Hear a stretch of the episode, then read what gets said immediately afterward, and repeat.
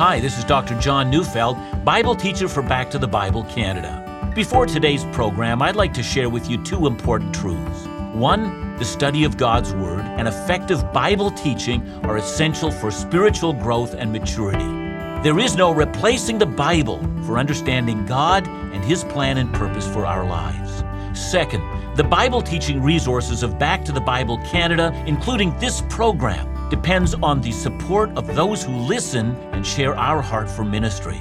June is our fiscal year end, and my hope is that you would join us in reaching our goal of $300,000. Reaching this goal will both sustain and allow Back to the Bible Canada to embrace new Bible teaching opportunities in the future in Canada and internationally.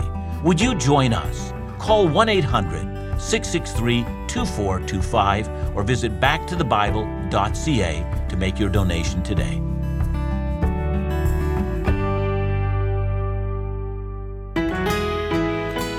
Hi, this is Ben Lowell, and this is Back to the Bible Canada. Today, Dr. Neufeld is directing our attention to making a stand as the church.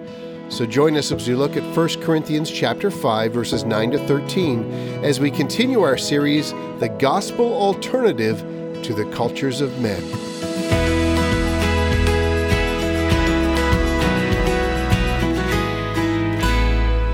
Let's face it, we do live in confusing times. You know, less and less of our culture looks familiar anymore. I'm talking about what we consider to be true and lovely and worthy of praise. All of that has changed a great deal. From the days of the sexual revolution in the 1970s to the current transgender debate, Christians are wondering where to take a stand. Should we boycott a store when they allow people to choose whatever washroom they want? I mean, should we demand that our politicians take a stand? Should we lobby for educational reform? You see, I say this because I fear that many Christians are terrified. They see the culture going to places that look horrifying and they wonder what they should do. I wonder if it gives any comfort to know that we're not the first generation of believers to find ourselves on the wrong side of the cultural divide. Some of the Apostle Paul's last words just before he was beheaded in Rome, recorded in 2 Timothy 3, verses 12 to 13, reads Indeed, all who desire to live a godly life in Christ Jesus will be persecuted, while evil people will go on from bad to worse. Now, some of you might say, well, that really feels that way, and that's what I think is going on today.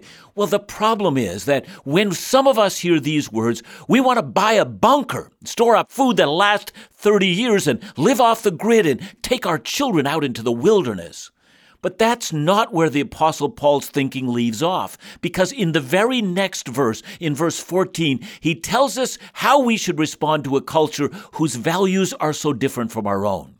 He says, But as for you, continue in what you have learned and have firmly believed. I mean, that's it. See, that's the answer. Keep calm, don't panic, learn the scripture, make sure your anchor is secure. You're going to be fine.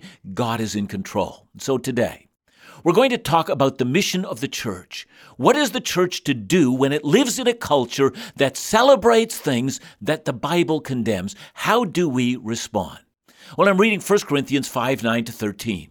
There, Paul writes, I wrote to you in my letter not to associate with sexually immoral people, not at all meaning the sexually immoral of this world, or the greedy and swindlers or idolaters, since then you would need to go out of the world.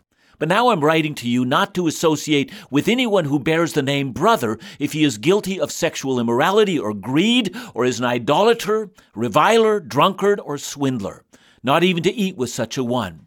For what have I to do with judging outsiders? Is it not those inside the church whom you are to judge? God judges those outside. Purge the evil person from among you. Now, it might seem surprising that a passage of Scripture which demands the excommunication of an immoral brother would have anything at all to do with mission. It almost seems like the opposite. Start excommunicating people, and you probably close the door on mission. In fact, one of the reasons why churches hesitate over disciplining a willfully sinning member is because they believe it will have very adverse effects in the community. They think the community will say, if that's how you treat your people, well, we want nothing to do with you. So let's be clear. The very purpose of the life of God in the local church is not to throw people out. There have been churches that have thrown people out for the most ridiculous reasons in the past. You know, churches have excommunicated people for marrying someone of a different Christian denomination, or for having a television in their home, or, or for wearing the wrong kinds of clothing. The list just goes on and on. Excommunication can become a means of gaining power over others. And when that happens, the excommunication is almost always related to, well, traditions, unbiblical teaching. Furthermore, when that happens, those in power are themselves untouchable, unaccountable for their own behavior. But Paul has been speaking about a very different thing. He's been speaking about unrepentant behavior for something that the Bible explicitly condemns. When we refuse to bow our knee to the demands that our King and Savior makes of our lives, this, Paul has argued, not only affects the person who lives this way, but it impacts the whole church as well. You know, sometimes in our attempt to get away from the ditch on the right hand side of the road, we've fallen into the ditch on the left hand side of the road. See, sometimes in our attempt to deliver ourselves from church tyranny in the past, we have fallen into the trap of not standing for anything at all. And in that, we have lost our mission. So let's get back to our text. Verse 9 begins with the words, I wrote to you in my letter. Now, the Bible reader might wonder what letter is Paul speaking about it would seem that sometime before the writing of 1 Corinthians, Paul had written to that church an earlier letter. Now, we don't have that letter, and whatever happened to it, well, we don't know. But it seems likely that the instructions that we find in 1 Corinthians repeat the matter that was written in an earlier letter. And that's fascinating. See, already the Corinthians had clear instructions as to what to do with sexual immorality when they found it in their church, and yet they had resisted and hesitated and disobeyed and even acted arrogantly. Unless we're too quick to condemn them, please be aware that we often have the same problem. See, now to the point. Paul says that he had already written to them not to associate with sexually immoral people, and he means that they should not keep close company with someone who is sexually immoral. It means not to be involved in someone else's life. Now, it is possible for any local church, in their attempt to be pure, to begin to disassociate themselves with people outside the church. Now, there's been a pattern to this kind of behavior in Christian history. The idea of a monastery can mean exactly that, although it doesn't have to. Sometimes Christian communities have moved into colonies in which anyone who belonged to the world was kept at arm's length. At times, separatistic clothing among Christians made us feel like we were distinct and didn't have to rub shoulders with the rest of the culture. Indeed, the fear of the world has often driven Christians. For one, they fear for their children. So let's not throw stones at them because all godly parents are concerned about the influence of a pagan culture onto their children. But here's the problem. It has often been the case that separatist Christians who have moved their entire population onto a colony have suffered from two things. Indeed, it happens as a two step process. First, they stop being missional. They no longer reach people with the gospel. And second, they eventually forget the gospel themselves. Very quickly, such groups become works oriented, insisting on the rules of the commune, and soon the rules become everything. In the end, they do lose their children, perhaps not from the commune, but from the gospel. Their kids live with them, but they're lost because the message of the cross and its implications are lost. It's always been the intent of our Savior that we, believers, live out our Christian lives in the immediate presence of the non believing, even pagan environment of our culture. If we seek protection in anything but Christ and His Word and careful discipleship of the next generation, what well, we're going to lose. When Paul says in verse 9, I wrote to you in my letter not to associate with the sexually immoral people, he adds, not at all meaning the immoral people of this world. He's in fact acknowledging that in his view, Christians are supposed to associate with the immoral people of this world. That would mean that we're supposed to eat with them and invite them over and, and engage in friendships with them and be involved in their lives and in the lives of their families. He's assuming that this is what Christians are doing. And to the extent that we ignore that, we lose something significant about our mission. Remember what Jesus said in Matthew 5 13 to 15. He said, You're the salt of the earth. But if the salt has lost its taste, how shall its saltiness be restored? It is no longer good for anything except to be thrown out and trampled under people's feet. You're the light of the world. A city set on a hill cannot be hidden. Nor do people light a lamp and put it under a basket, but on a stand, and it gives light to all in the house. See, I find that fascinating. In the ancient world, salt was a preservative. And in a day when there was no refrigeration, salt was used to preserve meat to prevent it from decay. Evidently, Jesus felt that the presence of believers in the world had a positive effect. I remember years ago sitting under Dr. Eddie Gibbs, he's a missiologist. Dr. Gibbs believed that he could demonstrate that whenever Bible believing Christians went below 5% in any culture, human life would become cheap. In effect, that's our mission to be so involved in the real lives of people, in the cultures in which people live, that our presence influences them and brings healing and light and good. See, in many ways, I find myself often as a pastor envying people who work and go to work in a secular environment. See, I know it's tough, but I also know it's where Christ wants us to be. But there comes a warning. We must, in this, not become like the culture. We must be like the people of God. Here's the challenge that we need to respond to when Dr. Neufeld said, It has always been the intent of our Savior that we live out our Christian lives in the immediate presence of the non believing, even pagan environment of our culture. So, what does that really look like? Well, we'll hear more from Dr. Neufeld in just a moment.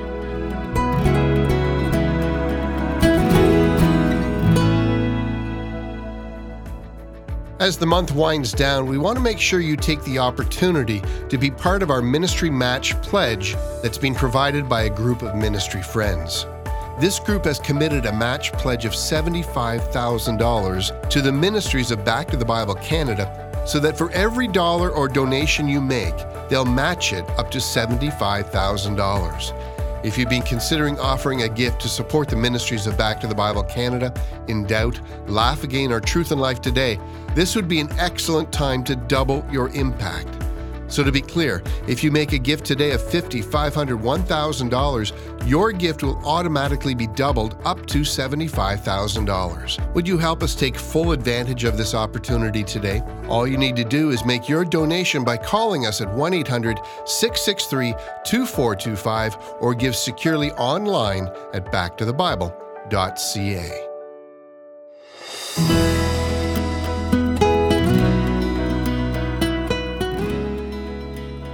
Here's the important truth of 1 Corinthians 5 9 and 10. God wants you involved in the lives of people who are sexually immoral, greedy, swindlers, idolaters, and so forth. It's the challenge of missions, of, of radical engagement with the world, the challenge of salt and light. Indeed, those who are in the world desperately need what you have if you're a believer. How important it is to be there in the lives of people. You know, some time ago, while deciding which car to buy, I was engaged in a conversation with a car salesman. You know, he wore a turban, and of course, I instantly knew that he was a member of the Sikh religion. And in the course of our conversation, he asked me what I did for a living, and I said, Well, I was a pastor and a Bible teacher. And without a moment's hesitation, here's what he said One of my best friends is a Christian pastor. He's one of the most gracious men that I know. And I silently thank God for a faithful believer who had the aroma of Christ See, we're called to be in the world and interact with non Christians, both the kind and dignified type, as clearly this Sikh man was. And as well, those who hold a morality that involves the things that Paul mentions. I mean, how else will they hear the gospel? And here I choose the word but most carefully, but. Things change radically when it comes to someone who claims an affinity with Jesus. Look again at verse 11. But now I am writing to you not to associate with anyone who bears the name brother, if he is guilty of sexual immorality or greed, or is an idolater, reviler, drunkard, or swindler, not even to eat with such a one. Have you ever noticed how backward we sometimes get it? How many times are we confused? We condemn sins in the world and we excuse sins among ourselves. In fact, God wants it the other way around. In fact, When you think about it, that was the ministry of Jesus, wasn't it? He had extraordinary compassion on prostitutes and tax collectors and gluttons and sinners, but he harshly judged the Pharisees, for they claimed an affinity with the God of Israel, and yet they were immoral. Now, I know that verse 11 sounds scary and harsh, but let me take you again to Matthew 18. Surely Paul's words in 1 Corinthians 5 are based on the clear teaching of Jesus in Matthew 18. So let's start with verse 15. If your brother sins against you, go and tell him his fault between you and him alone. So let's stop there, because almost no one does this. Let me explain what we actually do. If someone sins against us, we tell our friends, we tell the pastor, we tell everyone else who will listen to us in the coffee shop of what they did. And then when we have drummed up enough support, we get the courage to talk to that person ourselves. And by that time, the issue is so large that resolution becomes almost impossible, and what rather happens is open animosity. If we would just discipline ourselves to become obedient to Jesus, quit gossiping, we could resolve a great many problems before they become large ones. See, the same is true when someone is living in a sinful way. One person lovingly and carefully can make a difference. In a healthy church, the restoration of a sinning member is most often a quiet process. Now, let's move to Matthew 16 18. But if he does not listen, take one or two others along with you, that every charge may be established by the evidence of two or three witnesses.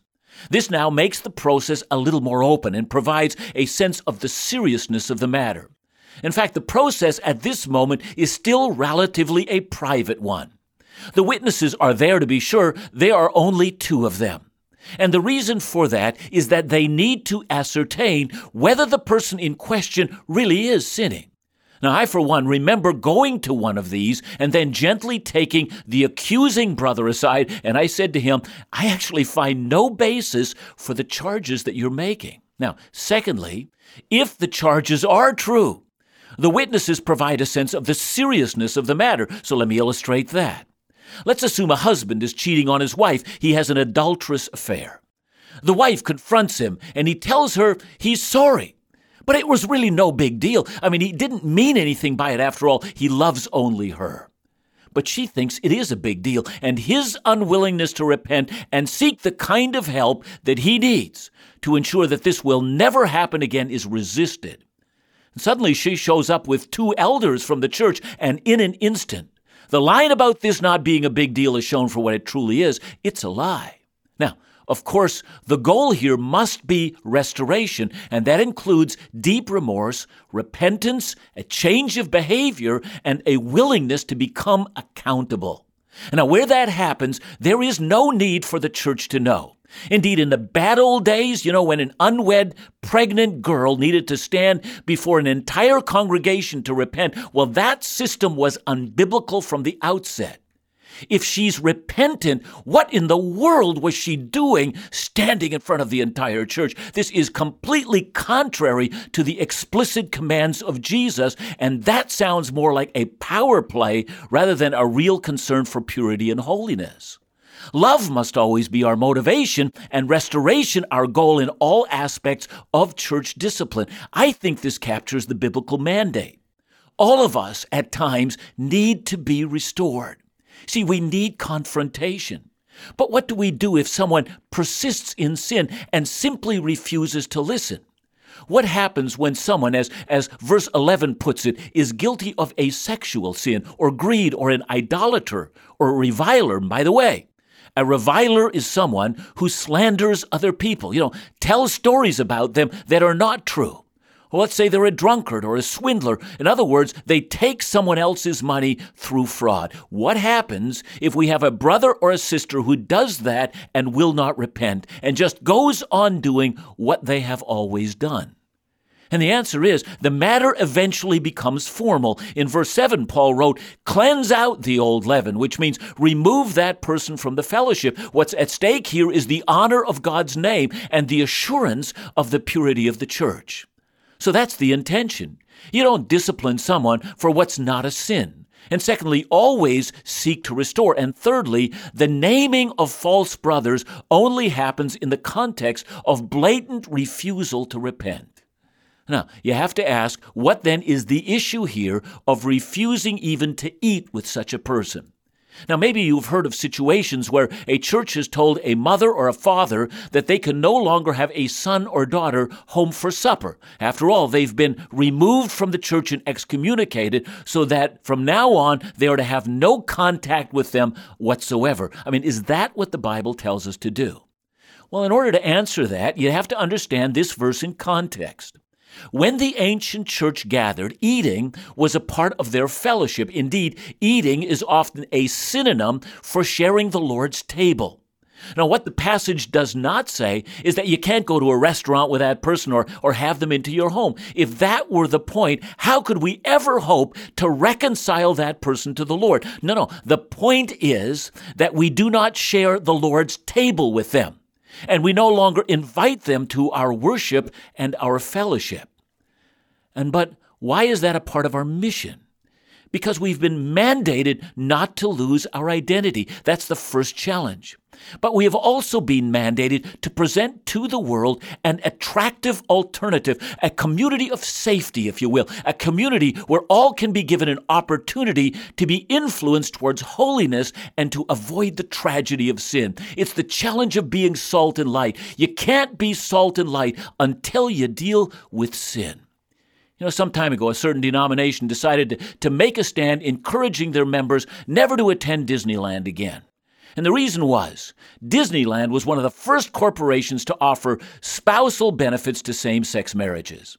Now, they argued that since God only recognizes marriage between a man and a woman, believers should offer courageous judgment on the wrongdoings of the world. See, is that what the scripture tells us to do? Listen again to verses 12 and 13. For what have I to do with judging outsiders? Is it not those inside the church whom you are to judge? God judges the outsiders.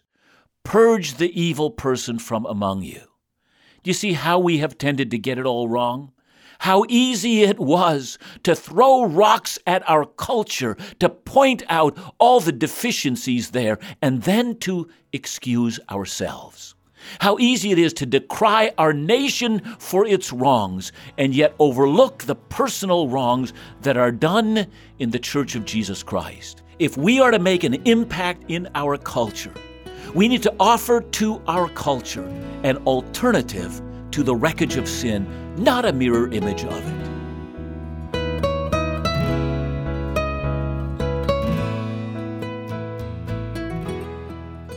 John, thanks for a great and challenging message today. And, you know, you told me a quote of Charles Spurgeon. I want to repeat it and maybe get you to explain it. He said, The church is like a ship, and the world's philosophies are like the ocean. The ship needs to be in the ocean, but woe to that ship when the ocean is in the ship. I, love that quote, by the way. Thank you for mentioning that, Ben. I think that it is so easy for the church to think that if we only adapt, and I'm not talking about methodology, but when we allow the world's thinking to influence our theology, when what we teach one another is influenced by the culture that we live in and not the scripture, we're sinking the ship. We will not survive this. The church itself cannot survive if it adapts the world's philosophies. That simple. It's a great word and a great challenge. Thanks, John. And come and join us again next time on Back to the Bible Canada, leading you forward in your walk with Jesus every day.